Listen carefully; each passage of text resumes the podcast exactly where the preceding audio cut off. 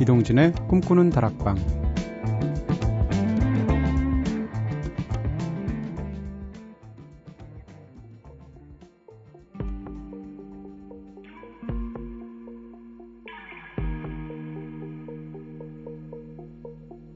Fiction when we're not together, mistaken for a vision. Something of my own creation. I wake up alone with only daylight between us. Last night the world was beneath us. Tonight comes too long. Were we torn apart by the break of day? You're more than I can believe. Whatever come my way.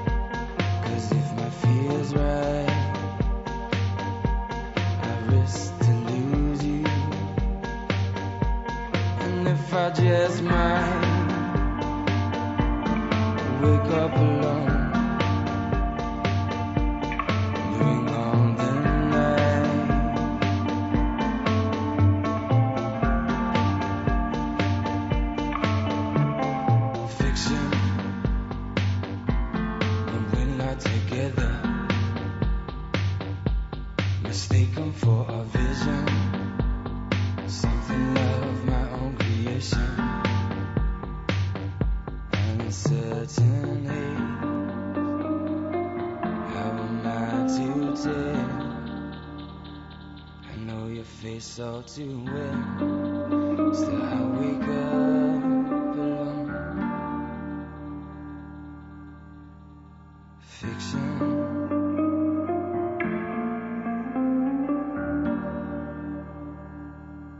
When we're not together,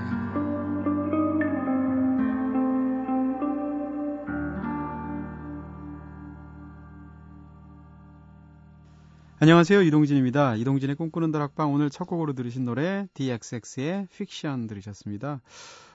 DXX가 한 3년 전 첫 앨범을 낼 때 처음 듣고 이 영국 밴드 음악에 제가 완전히 반했었거든요.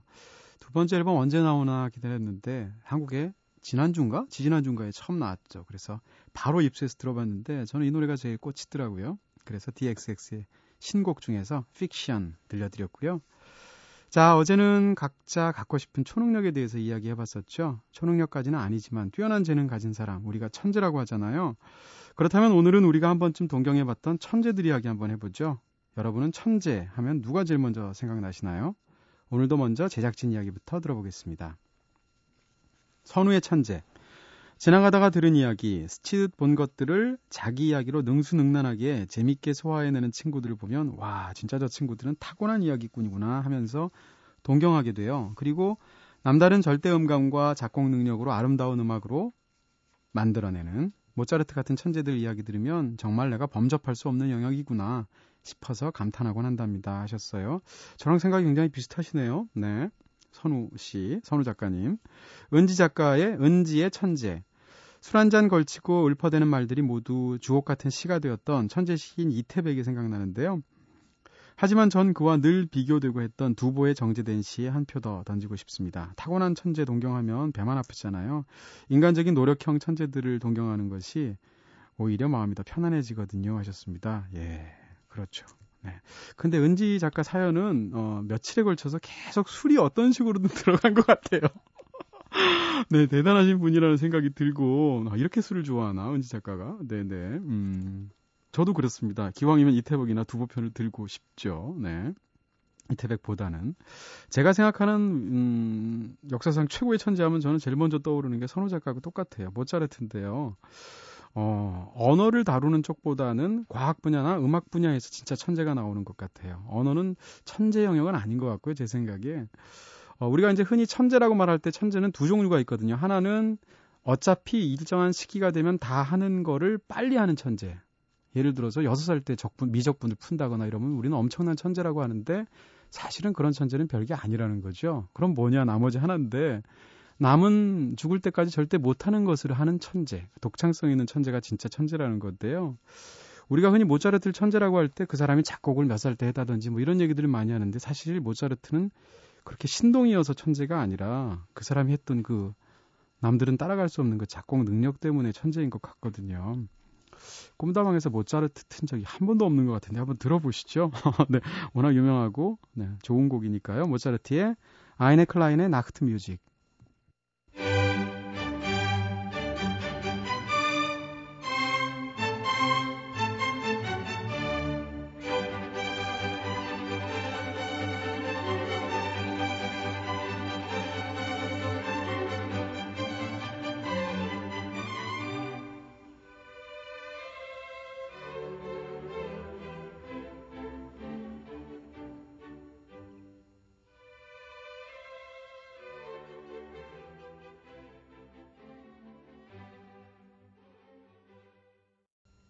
네, 모차르트의 아이네 클라인의 나흐트 뮤직 들으셨습니다. 네, 여러분께서는 지금 이동진의 꿈꾸는 다락방 듣고 계십니다. 네, 다른 채널, 클래식 채널 듣고 계신 거 아니고요.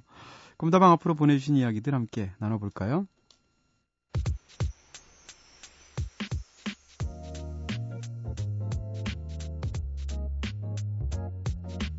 꿈다방 게시판을 통해서 김나영님께서 안녕하세요. 저는 뉴욕에서 건축 일을 하고 있답니다. 지금은 점심시간인데요. 팟캐스트로 방송 들으면서 회사에서 몰래 글 쓰고 있어요. 저는 사실 락의 리을자도 모르는 사람이었는데 요새는 인디락 밴드들에 빠져서 살고 있습니다. 제가 브루클린에 살고 있기도 하지만 인디락을 좋아하는 회사 동료들의 영향으로 저 역시 인디락 무섭게 흡수하고 있는 중인데요. 저희는 작은 회사라서 그런지 회사 분위기가 가족 같고 참 좋아요. 어떤 때는 공연을 함께 보러 가기도 하고 회사에서 일하면서 노래도 함께 듣는답니다.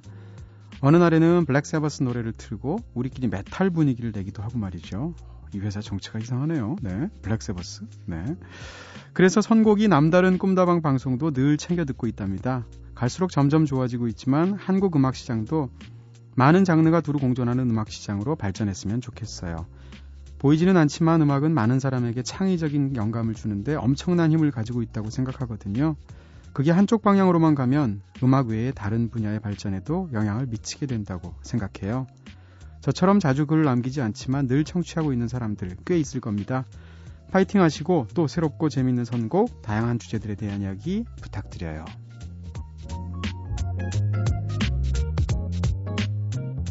네, 이런 회사는 돈 내고 다니셔야 될 것 같은데요. 월급 받지 않고. 네, 굉장히 건축 일도 일종의 넓은 의미에서 굉장히 창의적이고 예술적인 일이잖아요. 네, 그런 분위기에서 음악 틀어놓으면 참 좋을 것 같긴 합니다.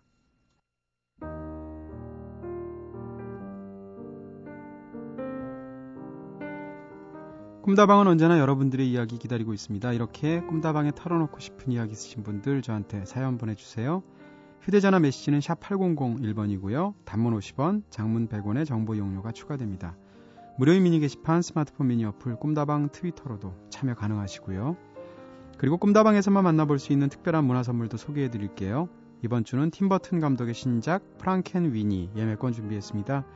프랑켄 위니는 죽은 애완견을 프랑켄슈타인처럼 인조개로 살려내면서 벌어지는 소동을 다룬 작품이죠. 84년도에 팀버튼이 이미 한번 만든 적이 있는 내용인데요. 이것을 최초의 3D 애니메이션, 장편 애니메이션으로 새로 리메이크해서 만들었습니다.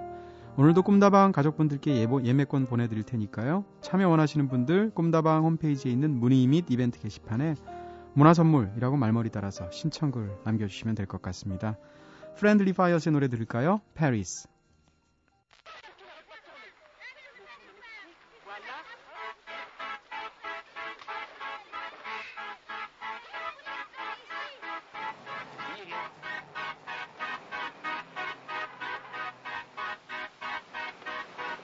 One day we're gonna live in Paris.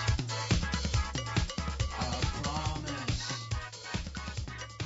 I'm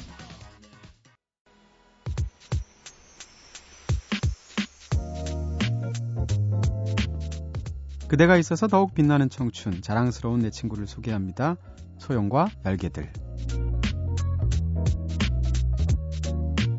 허클베리핀의 이소영 씨가 직접 발로 뛰면서 섭외하고 있는 코너죠. 순전히 이소영 씨의 인맥을 통해서 홍대의 문화인물들 함께 만나면서 삶의 이야기를 풍성하게 나눠보는 시간입니다. 지난주에는 소영 씨와 함께 꿈다방 찾아주신 얄개 9호가 카리스마 넘치는 뮤지션 황보령 씨였죠. 예전에 이분 첫 번째 음반 들을 때 도대체 어떤 분인가 싶었는데 와, 음악만큼이나 강렬한 분이셨고요. 오늘도 황보령 씨만큼 친한 또 다른 절친을 모셔왔다고 합니다. 무척 유쾌한 시간이 될 것 같아서 기대되는데요. 자, 그럼 바로 소개해드리겠습니다. 휘영청 환히 빛나는 노란색 머리카락? 머리카락? 네. 황금색 아닌가? 노란색? 네. 모든 이들을 품어주시는 넉넉한 마음씨. 보름달 같은 우리들의 홍대 여신이시죠? 이소영 씨 나오셨습니다. 안녕하세요. 안녕하세요. 네, 오늘은 목걸이를 3개나 보셨어요. 아, 예, 추석 지나서 제 얼굴도 보름달이 돼서. 잘 드셨나봐요. 네, 얼굴에서 막 빛이 흐르시면서. 네. 자, 오늘부로 얄개가 드디어 장수 코너가 됐습니다. 2자릿수가 됐고요. 소영 씨의 인맥이 이제 차곡차곡 쌓이면서 벌써 10호.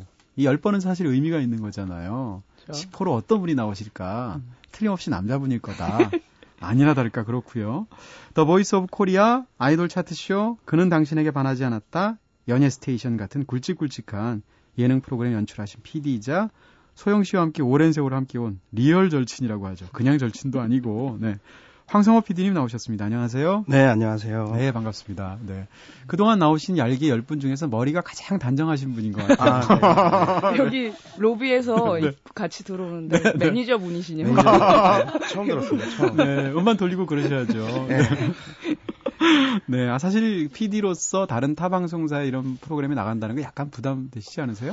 뭐 처음에는 방송 프로그램이라는 얘기 못 듣고요. 네, 아, 그러면 술자리인 줄 알고 나오셨군요. 네, 오늘 시간 네. 있냐고. 네. 그래서 섭외를 항상 저런 식으로 해요. 네, 그렇더라고요. 보니까. 네. 오고 보니까 방송사였군요. 네. 그리고 네. 근데 뭐 저는 회사에 묶여 있는 입장이라서 네. 윗분들한테 다 이제 보고 드리고. 아. 네. 헛소리하지 말고 오라고.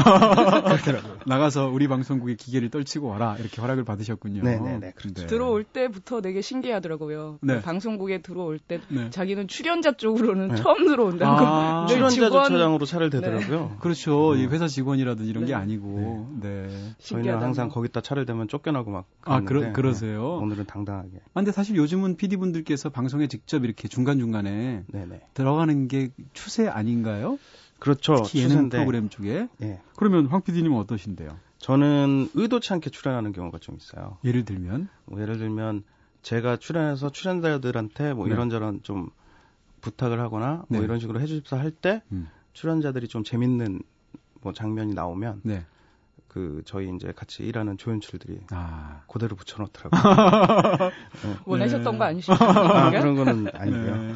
나 하고 싶어 하시는 건 아니고요? 네네. 저는 생긴 거랑 목소리가 마음에 안 들어서. 아닌데요. 네네. 자, 추석 사실 지금 연휴 막 끝난 직후잖아요. 소영 씨는 어떻게 고향 다녀오셨어요? 네, 저는 고향이 춘천이시잖아요. 아니, 고향은 춘천 아니고요. 강릉이었나? 태백이고요. 아, 태백이었나요? 네, 부모님이 지금은 경기도 시흥으로 이사 오셔서. 아, 그러면 이제 강원도에 갈 일이 없어요. 갈 일이 없어요. 다행이에요. 저하고 비슷하시군요. 네. 네. 황 PD님 어떠셨어요? 이번에 무슨 귀경? 네, 저희 집은 파주라서요. 경기도 파주라서 당일날만 이제 갔다가. 경기 북쪽으로 가면 별로 안 막힐 것 같은데요? 네. 오히려 좀 안 막히고 교통 정체를 좀 못 느끼고 어렸을 때부터 갔죠. 그럼 파주에서도 학교를 다니셨어요? 아니요. 저희 이제 할머니만 거기 사시고 저는 계속 생긴 건 안 그렇지만 서울 사람입니다. 네? 아니 이게 겸손하신 거예요? 네. 아니면 네. 서울에서 낳고. 네. 학교를 계속 서울에서 다녔고요. 사실 파주가 안개로 굉장히 유명하잖아요. 안개도 유명하고요. 사실 군인들이 많기로 유명한 동네죠. 그렇군요. 네. 여자들이 가면 인기가 절정이라는. 네. 그렇죠. 파주. 네. 그래서 그렇게 제가 파주가 심심하면 가고 싶더라고요. 아, 네. 아니, 나도 여기서도, 모르게. 여기서도 여신이고 달덩이인데 뭐. 달덩이. 아, 네. 실수했군요. 얼굴이 점점점 귀여워지시고 동글동글해지시고 계세요. 점점 어려지고 있어요. 네. 잘하고 있어요, 얼굴이. 네. 아니, 근데 목걸이를, 옷은 겹쳐 있는 걸 레이어드룩이라 하잖아요. 네네. 목걸이를 이렇게 3개씩, 4개씩 하시는 건? 아, 지난주에 보령 언니가 목걸이를 막 이렇게 했는데 예쁘더라고요. 그래서 나도 따라했어요. 네, 따라쟁이군요. 네네. 목걸이가 막 심지어는 다윗의 별도 그려, 육각형 별도 그려져 있고. 아, 이거는, 네, 이거 네. 지난주에 그 나오셨던 보령 언니네 그 팀 목걸이 예전에 선물 받은 건데 예뻐가지고 네. 제가 종종 하고 있어요. 아, 네. 멋지십니다. 네. 자, 근데 이렇게 뭐 가족 모임 같은데 혹시 가시게 되고 이러면 야, 너 뭐 이웃집 누구의 무슨 사촌 동생이 팬이라는데 사인 좀 해주라 이래가지고 대신 받고 이런 경우 많지 않나요? 전 그런 거 전혀 없고요. 네, 저희 부모님들은 아마 제 네. 노래 못 들어보셨을 거예요. 아, 송대관 씨, 뭐 태진아 씨 네. 이런 노래 좋아하시는군요. 네네. 뭐 집에서 음악이 거의 안 나오고요. 음악 잘 안 네. 들으시고. 네. 저보고 늘 항상 하시는 말씀이 네. 언제 그만둘 거냐. 아, 벌써 빨리 그만두고 결혼해라. 이미 10년이 넘었는데. 네네. 빨리 네. 결혼해라. 다 헛짓이다. 빨리 이런, 좋은 네. 남자 만나서 네. 결혼해라. 이런 이렇게 인기 있고 이런 대우를 받는 걸 모르시고. 꿈다방 그러니까. 한번 들어보시라고 하세요. 여신이라고. 그러니까. 네. 너무 일찍 주무셔가지고. 자, 그럼 오늘 모시고 얄개 싶어 황성호 PD님 한번 소영 씨가 본격적으로 그냥 절친도 아니고 리얼 절친이라는데 네, 소개해 네. 주세요. 뭐 황성호 씨는 제가 대학교 동아리 TV 동아리를 했었거든요. 그때 만났던 친구고 지금도 이 친구가 참 잘 됐으면 좋겠어요. 네, 그래야 이제 저를 많이 섭외해 줄 것 같고. 네. 야, 네, 늘 네. 대부분 이제 뭐 저희가 가수니까 약간 의뢰 입장으로 접대를 해드리고 이래야 되는데 네. 이 친구한테는 제가 늘 커피 사내라, 네. 밥 사내라. 마음대로 해도. 네. 이렇게 할 수 있는 유일한 네, 친구입니다. 네. 네. 이소영 씨가 생각보다 물론 굉장히 머리가 좋으시면 더 머리가 좋으신 분 같아요. 왜냐하면 섭외를 하면서 미래의 섭외를 예약을 하는. 그러니까요. 야, 전문용어로 일타이매라고 하는데 네, 이런 것을 바로 하시잖아요. 방송을 통해서. 처음에 이 섭외가 왔을 때 네. 어떤 느낌이 드셨어요? 오랜만에 연락을 했거든요. 네. 사실 그 전에 좀 약간 그게 있었어요. 네. 약간 신호가 뭐 아이폰 핸드폰 리퍼를 받아서 전화번호가 지워졌다. 그래서 다시 전화번호를 달라 하고 그러고 한 몇 시간 있다가 아니 전화번호를 모르는데 지워졌는데 어떻게 연락을 해요? 전화번호를 알아야죠. 그 톡 킹 프로그램? 그걸 뭐라 그러냐? 네, 스마트폰에서 쓸 수 있는 그런 기능이 있군요. 네, 추천이 좌절로 돼가지고. 네. 그래서 번호를 알려주시면서 연락이? 네, 그것도 역시 문자로 와서 네. 목요일날 시간 되냐? 목요일날 뭐 하냐? 네. 네. 뭐 무작정. 근데 원래 워낙 이런 경우가 많아서요. 아, 뭐 진짜 한 몇 년은 아니고 한 1년 정도 연락 없다가 네. 음반 나왔다고. 네. 빨리 가져가서 회사 사람들한테 뿌리라고. 아니 친구 관리를 이렇게 해도 우정이 유지가 된다는 거잖아요. 인생을 진짜 원하시는 대로 사시는군요. 아니 뭐 이 친구가 워낙 착하기도 하고요. 네. 말도 좀 잘 듣는 편이긴 해요. 근데 네. 그래도 소신 있는 PD인 게 저희들을 절대 섭외를 안 하더라고요. 작은 거 주고 큰 건 절대 안 내주지는 네, 아, 소신 있는 PD입니다. 그냥 술 사고 밥만 사지. 네네. 절대. 네. 작은 거 먹고 떨어져라. 약간 이런 식이었어요. 아니 보이스 오브 코리아 같은 데 이렇게 뭐 심사위원으로 위촉한다든가 이럴 수도 있잖아요. 아 심사위원 그 저희는 여성분이 한 분 계셔가지고. 아 여성 티오가 있나요? 여성 네. 티오가 그러니까 백지영 씨가 이제 네. 코치 역할을 하셨는데 네네. 여성은 한 명. 아. 약간 제가 지키는 신조랄까요? 아 그렇군요. 네. 네.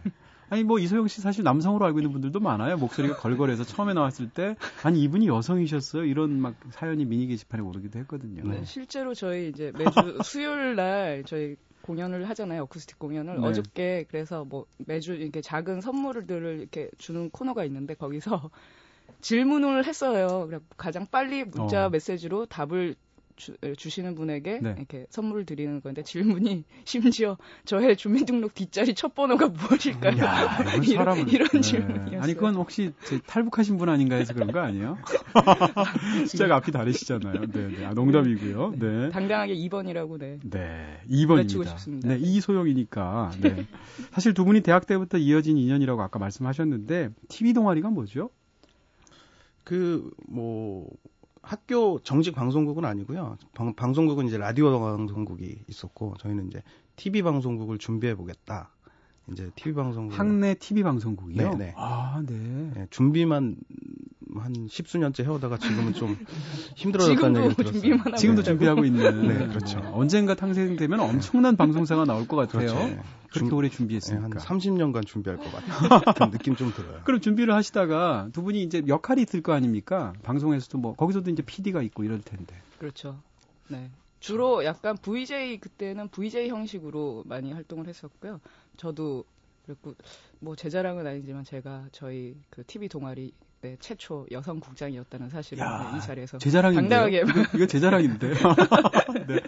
아니 근데 저는 사실 약간 의외인데, 왜냐하면 소영 씨가 그렇게 막 이렇게 막 사교적으로 그런 TV 동아리를 했다는 것 자체가 그런 분이었나? 이런 생각이 살짝 들면서. 사실 제가 음악을 안 했으면 저는 정말 그 고등학교 때 그 라디오를 너무 좋아해서 그 배철수의 음악 캠프를 거의 매일 들었었거든요. 네네. 그때 그 PD 분이 불문과셨어요. 그래갖고 그 당시에. 네네. 그래서 저는 제가 라디오 PD가 되려면 불문과를 가야 되나 보다. 그래서 실제로 정말로 그래서 불문과를 제가 진짜로요? 간 거였어요. 네. 그래서 아마 제가 음악을 안 했으면 저는 지금 이런 프로그램을 제작하고 있었을지도 모르겠어요, 사실은. 네. 그렇군요. 그럼 어떻게 생각하면 꿈다방에 출연하시는 게 아주 좀 이상한 방향이지만 꿈이 이루어진 네. 그런 케이스라고 볼 수도 있겠네요. 그럴 수도 있겠죠. 네. 네.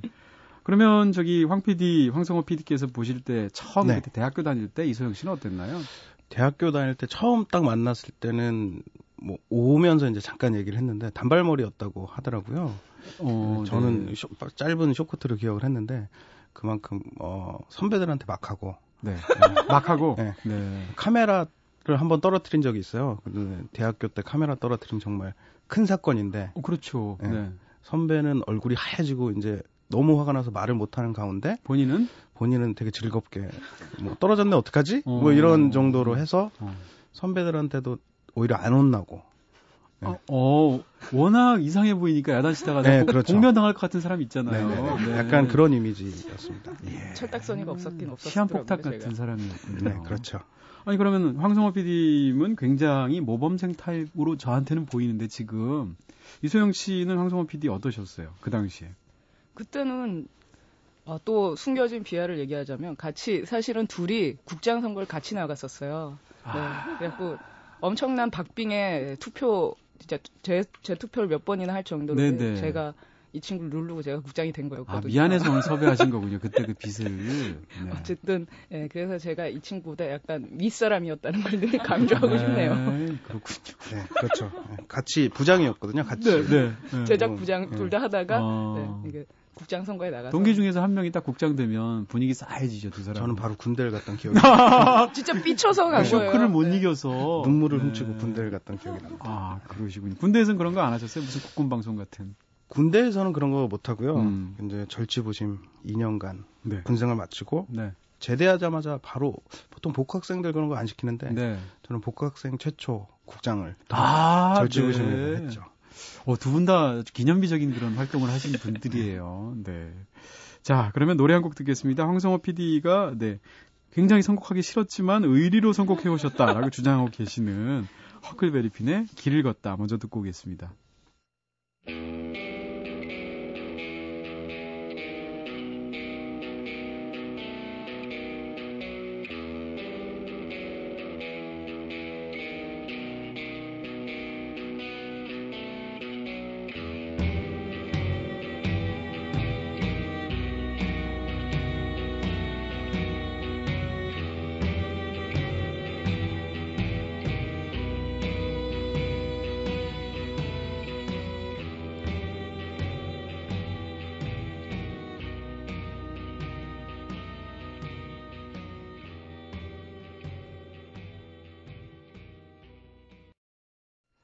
허클베리핀의 길을 걷다 들었습니다. 사실 황성호 PD께서 허클베리핀 노래 중에서 특별히 이 노래 좋아하시나 봐요? 네, 이 노래가 이제 제가 대학교가 아니라 군대 제대하고 나서 처음 그 소영이가 밴드를 한다고 그랬을 때 처음 들었던 노래거든요. 제가 군 시절 있을 때 그 데뷔를 했고 그리고 이제 제대하고 나서 이제 처음 들었던 노래인데 이 노래 가지고 방송제 때 영상 만들고 뭐 그랬던 나름 추억이 있는. 네. 그럼 사실 대학 다닐 때는 소영 씨가 락커가 될 거라고는 생각을 못 하셨을 수도 있겠네요. 그렇죠. 특히 락 밴드의 보컬은 정말 생각을 못 했고요. 노래를 잘한다는 거는 뭐 좀 알고 있었고 선배들이 노래 막 시켰거든요. 네. 그럼 그때는 뭐 되게 나이가 밝혀져서 괜찮지 모르겠지만 못난이 컴플렉스 이런 거 부르고 못난이 컴플렉스. 네. 그게 무슨 노래였지? 못난이 컴플렉스. 영턱스 클럽의 못난이 컴플렉스라는 노래 노래방에서 막 부르고. 아, 네네. 나이가 확실히 나오죠. 네. 대충 학번이. 네. 제가 똑똑해서 일찍 대학을 갔다니까 늘 주저하는 말이지만. 네. 네, 알겠습니다. 77년생 이소영님.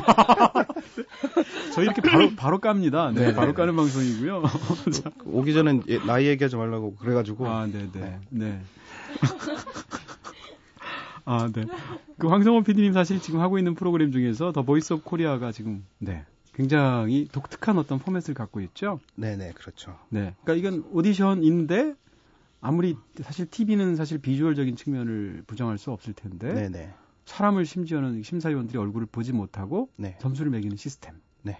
야, 어떻게 이런 시스템을. 음대 같아요. 음대 시험 이렇게 보잖아요. 네, 음대 시험을 이렇게 보는 경우가 있다고 하더라고요. 그리고 저희는 뭐 사람들이 오디션 프로그램이긴 한데 좀 오해를 하시는 게 뭐 점수를 준다거나 그런 포맷은 아니고요. 네네.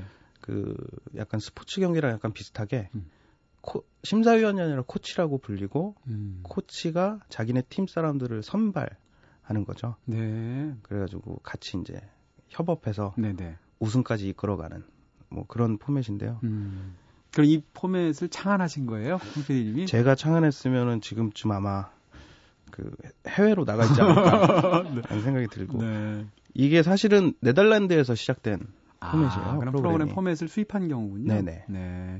슈퍼스타 K처럼. 슈퍼스타 K는 반대고요. 오히려 그런가요? 네. 네. 그 지금 다니는 회사에서 개발한 프로그램이고. 아 그래요? 네. 아 전 사원 프로그램인 줄 알았는데. 네네. 그리고 보이스 코리아 같은 경우는 외국에서 사와가지고 한 포맷입니다. 그러면 유럽에서도 이게 방송될 때 굉장히 큰 인기를 끌었던 포맷이군요. 네, 유럽에서 네덜란드에서 방송 처음 되고 그다음에 미국에서도 지금도 뭐 방송하고 있고요. 네. 사실 예능 PD 분들 보면 PD 분들이 다 바쁘시잖아요. 그리고 능력도 굉장히 많으신데 특히 예능 쪽의 PD님들은 가장 경쟁도 치열한 것처럼 저희한테 보이고요. 그리고 사실 트렌드 같은 것도 굉장히 꿰고 있어야 되잖아요. 그리고 또 많이 알아야 되잖아요. 그렇죠. 그럼 어떻게 그것들 다 처리하고 계세요? 아, 저는 습자지처럼 얇고 넓은 지식을 추구하고요. 좀만 파보면 금방 미천 드러나지만 물에 젖으면 끝인데. 그렇죠. 네. 이것저것 많이 보고 그러고 있죠. 네. 사실 근데 이제 지금 황 PD님처럼 이렇게 여러 프로그램을 이런 그 예능 프로그램들을 연출하시면 누가 딱 오디션에 처음 나오거나 아니면 무슨 신인 뮤지션들이나 뭐 신인 배우들이나 이런 사람들이 와서 인사할 때 딱 보면 쟤는 안 될 것 같다. 쟤는 될 것 같다. 이런 감이 올 것 같은데요. 그런 친구들 사실 흔치는 않아요. 흔치는 않고. 아, 그래요? 예. 요새는 다 좀 비슷비슷한 친구들이 데뷔를 하고 음반을 내고 그래가지고 사실 뭐 예능이나 뭐 음악 프로그램 하면 연기자나 연예인 많이 만날 것 같지만 사실 주로 이제 매니저들 만나죠. 그들이 하는 얘기 똑같이 이번 음반 정말 잘 나왔다. 이번에 데뷔하는 친구들 능력 있고 재능 있다. 그러니까 뭐 노래 들어보면 저는 좀 약간 개인적으로 선호하는 목소리들이 있어가지고. 아, 그래요? 어떤? 네. 약간 여기 지금 소영이 있지만 소영이와 약간 반대되는 여성스럽고 약간 좀 달달한 목소리 아니나 다를까 오늘도 얄개랑 싸우는 그런 포맷이 되는군요. 끝나고 또 한판 해야 개인적으로 좋아하는 거니까요. 아, 네, 그렇군요. 네. 아, 소영 씨 사실 이 방송들 보신 적 있으세요? 황 PD님께서 하시는? 아니요, 사실 저는 보이스 오브 코리아는 못 봤고요. 슈퍼스타 K는 그래도 추석 때 연달아 방송이 되길래. 이거 뭐 오늘 또 제대로 싸우시는 거군요. 서로 목소리 안 좋아하고 프로그램 본 적 없고 경쟁 프로만 보고. 얘기는 근데 많이 들었어요. 분명히 또 우리 황성호 PD가 하니까 잘 안 될 것 같다. 이런 예상을 하고 있었는데 그래도 네, 걱정이었지만 그래도 네. 다행히 잘 됐다고 하니까 네. 잘 돼서 뭐 포상으로 유럽 여행도 다녀오고 그랬다는데요. 네, 회사에서 이제 잘 됐다고 다음에 더 잘 하라고. 네. 어디 다녀오셨는데요? 유럽에 이제 배낭여행식으로 해서 영국하고 프랑스, 이태리, 스위스 한 2주 이렇게. 네. 2주간 갔다 왔습니다. 네. 그런 식의 인센티브도 있군요. 근데 사실 요즘 오디션 프로그램이 굉장히 많지 않습니까? 네. 네. 그리고 또 분야마다 다 있잖아요. 네, 그렇죠. 특히 이제 제일 많은 것이, 노래하는 오디션인데, 네. 그 노래하는 오디션을 보면서 이제, 사실 저는 오디션 프로그램을 즐겨보는 사람은 아닌데요. 가끔씩 보다 보면, 좀 짜증이 날 때가 있어요. 네. 네. 왜냐하면, 당연하게 이제 분당 시청률까지 따지기 때문에 그렇겠지만, 나온 사람들의 사연 같은 것을 너무 극적으로 포장하는 네네. 그런 경향에 대해서는 어떻게 느끼시나요? 사실 사연을 그렇게 포장하거나 뭐 그런 게 뭐 어떻게 보면 안 좋을 수도 있는데, 근데 그 다음에 이제 바로 노래가 바로 나오는데 그 노래에 더 집중할 수 있는 양념 역할을 할 수 있다고 생각하거든요, 사연이. 기왕이면 드라마가 있으면 좋으니까. 네, 그렇죠. 네. 그리고 특히 우리나라 사람 같은 경우는 이제 노래만 딱 잘 듣고 노래 좋다라는 보컬보다 네. 그 사람의 비하인드 스토리나 그런 걸 좀 궁금해한다고 생각이 들어서 네. 그냥 노래 들을 때 눈물 안 나는데 앞에 사연 듣고 노래 들었을 때 또 눈물 나고 뭐 그런 것들은 좀 그런 측면에서 좀 필요하다고 생각합니다. 그럼 예능 PD 입장에서 어떤 사람이 너무나 드라마틱하고 방송에서 팔리기 좋은 네네. 팔린다는 말 죄송하고요. 그러니까 방송에서 굉장히 각광받기 좋은 그런 사연을 갖고 있어요. 네네. 근데 이 사람이 실력이 그렇게까지 탁월하지는 않아요. 네네. 그런데 방송하는 그 예능 PD 입장에서는 이런 사람이 기왕이면 오래 가는 게 좋잖아요. 그렇죠. 아무래도. 그럴 때 이게 응원하는 마음 같은 게 생기지 않나요? 사연을 보고 응원하는 마음은 개인적으로 좀 생기는 거고, 근데 뭐 다른 오디션 프로그램은 잘 모르겠고요. 네네. 저희 같은 경우는 칼같이 하시는군요. 칼같다기보다는. 네. 워낙 노래에 좀 약간 집중을 좀 많이 하는 편이라서. 하긴 그러네요. 뭐 프로그램 이름이 The Voice of Korea인데 네. The Story of Korea 아니잖아요. 네, 그렇죠. 네, 그러니까 오로지 보이스에. 네. 네. 알겠습니다. 다음 곡으로 가을방학에 가끔 미치도록 내가 안고 싶어질 때가 있어. 네. 이 노래 골라오셨는데 개피씨 같은 목소리를 좋아하시는군요. 네, 사실은 너무 당당하게 너무한 거 아니에요? 그래도 얄개씨 포로 나오셨는데 0.1초의 망설임도 없이 확 티가 나. 이게 사실은 제가 유자차라는 노래를 되게 좋아했거든요. 브로콜리 너마저. 네. 근데 그 어느 순간 좀 보컬이 바뀌면서 이 개피씨를 찾아서 들었어요. 네네. 가을방학에서 이제 작업하셨다고 그래서 그래 들었죠. 알겠습니다. 네. 황성호 PD님이 좋아하는 목소리, 가을방학 개피씨가 노래 부르는 가끔 미치도록 내가 안고 싶어질 때가 있어.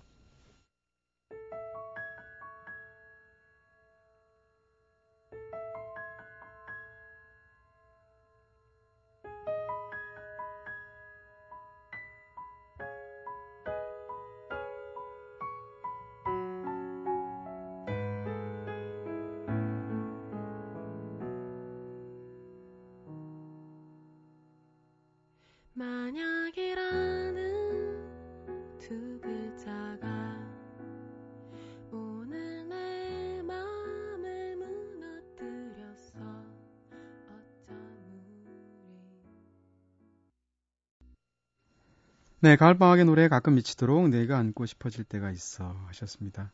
아, 이런 때가 있다면 어떤 때인가요? 황성호 PD님. 저는 술 먹고 집에서 혼자 이제 친구들이랑 막 술 먹고 들어와가지고 집에서 방에서 이제 혼자 있을 때. 혼자 있을 때. 네, 그때. 네. 가끔 막 미치는군요. 네, 가끔 미치도록. 그렇죠. 이거 뭐. 네. 오는 차 안에서 안 그래도 이 친구를 되게 오랜만에 만나서 제가 작년 5집 나왔을 때 CD 줄 때 만나고 오늘 진짜 오랜만에 만난 거였거든요. 네. 근데 무슨 리얼 절친이야. 네. 대학교 때는 친했고요. 아, 그때는. 네. 그래도 지금도 이렇게 오랜만에 만나도 그냥 엊그제 만난 것 같고 약간. 글쎄 그런데요? 그래요. 그런데 오면서 야, 너 여자친구 있냐? 뭐 이런 거 물어보는데 한숨을 크게 휴 하고 쉬더라고요. 이거 빨리 다이어트 하라고 제가. 아니, 그럼 이소영 씨는 어때요? 이소영 씨는 이럴 때가 언제입니까? 아휴. 언제 생각도 안 나요. 아, 생각도 안 나는. 네, 알겠습니다. 아니 근데 사실 지금 오디션 프로그램 얘기하고 있는데 우리가 이제는 오디션 프로그램도 점점점 진화하기도 하고 또 차별화를 위해서 이렇게 다른 포맷을 생각하기도 해서 최근에 보면 이렇게 뭐라고 그럴까요? 재기 기회를 주는 오디션도 있고. 네, 그렇죠. 네. 혹은, 왕년에 너무너무 잘 나갔던 그런 그 추억 속의 명가수들을 불러다가 또 하는 오디션, 일종의 오디션이죠. 그런 프로그램도 있고 다양한 프로가 있잖아요. 탑밴드 같은 프로그램들도 사실 기성 밴드들이 나가기도 하고, 허클베리핀 입장에서 예를 들면 그런 걸 고려해 보신 적은 없으세요? 저희는. 나는 가수다라든지. 만약에 섭외가 들어오면 해야만 할 것 같아요. 진짜? 진짜로? 네. 그러니까 네. 그런 걸 안 나가겠다는 마음은 아니시군요. 그렇죠. 네. 왜냐하면 지금은 이제 음악을 홍보하는 방법들이 너무 이렇게 제한적이기 때문에 어쩔 수 없는 그런 선택인 것 같아요. 근데 네, 뭐 네. 좋은 기회가 될 수도 있다고 생각이 들어요. 그렇군요. 네. 저는 사실 약간 좀 반대쪽으로 생각했었는데 사실 예술 영화 만드는 감독들이 영화제를 계속 가잖아요. 그러면 사람들 입장에서는 왜 그렇게 영화제를 위해서 영화 만드나 이렇게 생각하지만 그게 아니고 예술 영화를 알릴 수 있는 방법이 영화제밖에 없으니까. 마찬가지 어떤 그런 부분이 있지 않나 싶기도 하고요. 그러면 황성호 PD님 입장에서 볼 때 본인이 만든 거 말고 네. 어떤 오디션 프로그램이 제일 잘 만드는 것 같으세요? 저는 재미있게 보는 오디션 프로그램은 네. 저거 진짜 잘 만들었다 이런 거. 뭐 같은 회사지만 역시 슈퍼스타 K가 가장 네. 오면서도 잠깐 소영이가 네. 얘기를 했는데요. 네. 제 젊은 사람을 위해서 좀 만든 프로그램 같다라는 얘기를 네. 소영이가 하더라고요. 네. 저도 동감하고. 알겠습니다. 아까 뭐 회사 임원분 만나시고 허락받고 오셨다고 하시더니 네, 그렇죠. 네. 네, 역시 네. 오늘 그 몫을 하시는군요. 네. 아니 슈퍼스타 K 굉장히 재밌죠. 네. 자, 황성호 PD의 추천과 한 곡 마지막으로 하나 더 듣겠습니다. 랄라스윗 준비하셨고요. 우린 어디쯤 있는 걸까? 오늘이 된 어제처럼 쌓여가는 시간들도 내뱉는 숨결까지도 아름다웠던 날들도 랄라스윗의 노래 우린 어디쯤 있는 걸까? 네, 들었고요.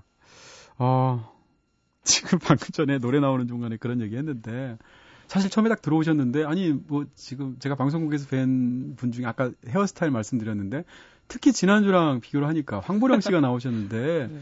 굉장히 락킹하고 쇼킹한 그런 헤어스타일을 하고 오셨거든요. 네. 그래서 저렇게 모험생 같은 분이 혹시 방송 때 말씀을 잘 안 하시려고 하면 어떡하나. 진행자 입장에서 제일 두려운 순간이 제가 뭔가 질문했을 때 상대방이 말을 안 하는 순간에 제일 두렵거든요. 저도 그렇죠. 연출하는 입장에서. 그러시죠. 네. 근데 오늘 말씀 굉장히 잘 하시는데요, 생각보다. 네. 지금 저는 사실 머리가 네. 색깔이, 네. 지금 소영이 머리 색깔이었어요. 아, 그러셨어요? 네. 근데 이제 좀. 네. 황 PD님 마음속에도 이소영 씨가 살고 있는 거죠, 그러니까. 네. 아니, 저의 특훈 덕분이라고 생각해요. 제가 차에서 오면서, 네. 오면서 많은 교육을 시켰거든요. 네. 라디오는 네. TV랑 달라. 편집이 없다. 바로 맞아. 대답해라. 네. 생각은 나중에 된다. 해라. 네, 그래서 일단 놀랐어요. 대답하고 봐라. 네. 강하게 키우셨군요. 네, 네. 대신 감사드리고요. 아니, 그러면 저기 황성호 PD 입장에서는 어떠세요? 오늘 딱, 사실 이소영 씨가 매체에 나와서 말하는 거 처음 보셨죠? 네. 어떤가요? 예능 PD 입장에서 새로운 그 예능돌로 클 수가 있는 건가요? 이소영 씨? 본인이 가지고 있는 거 좀 더 이미지 관리 안 하면 네. 사실 대학교 때 그 네. 오락부장이었거든요. 그래요? 네. 아니 우리 앞에서 무슨 거의 고독한 뭐 이런 것만 했는데 사실 네. 저 처음에 무대 선거를 군대 휴가 나와서 잠깐 봤는데 네. 저희 동아리 사람들은 다들 사실 좀 약간 비웃어요. 왜요? 그 대학교 때 뭐 해도 될지는 모르겠지만 해도 됩니다. 네네. 임창정 씨 흉내를 그렇게 냈어요. 야, 우리 앞에서는 진짜. 네. 그것도 노래 아니고 네. 예전에 뭐 기억하실지 모르겠는데 금촌땡네 사람들 연기 흉내를 냈다고요? 네, 네. 야, 이거 우리 이제 다음 주에 분명히 듣습니다. 연습해 오시고요. 기억이 안 나는데. 네. 네. 그러면 예능감이 있다고 보시는 거죠? 예, 예능감은 충분히 있죠. 네. 예능 PD가 된다는데요? 섭외하란 말이야. 자, 곧 이제, TV에서, 네, 이소영 씨 활약을, 네, 이소영 씨가 임창정 씨 흉내내는 거 볼 수 있을 것 같고요. 네. 오늘 한 시간 감사했습니다. 어떠셨어요, 한 시간? 예, 뭐, 떨렸고요. 네. 네. 재미있으셨어요? 예, 재미는 있었지만 네. 떨린 게 지금 한가득이고 네. 예, 끝날 때 되니까 좀 안도가 되나요? 예. 네. 이제서야 안도가 되시는군요. 네. 소영 씨 오늘 또 황성호 PD 오랜만에 만나서 이런저런 얘기 나누니까 즐겁죠? 네, 끝나고 네. 같이 밥 먹으려고요. 싸우지 마시고요. 네, 네. 네. 어차피 섭외 당하셔야 되니까. 네. 네. 가을방학 노래 들으면서 밥 먹으려고요. 뒤끝이 네. 있어. 네. 다음 주에 뵙겠습니다. 네, 감사합니다. 네, 감사합니다. 감사합니다. 네, 오늘은 허클베리핀 소영 씨 알게 싶어. 네, 황성호 PD와 함께 1시간 함께했습니다. 싸우면 진짜 친한 거예요. 두 분 진짜 친하신 것 같고요. 지금까지 연출의 김호경, 구성의 이은지, 김선우, 저는 이동진이었습니다. 이제 이동진의 꿈꾸는 다락방 여기서 불 끌게요.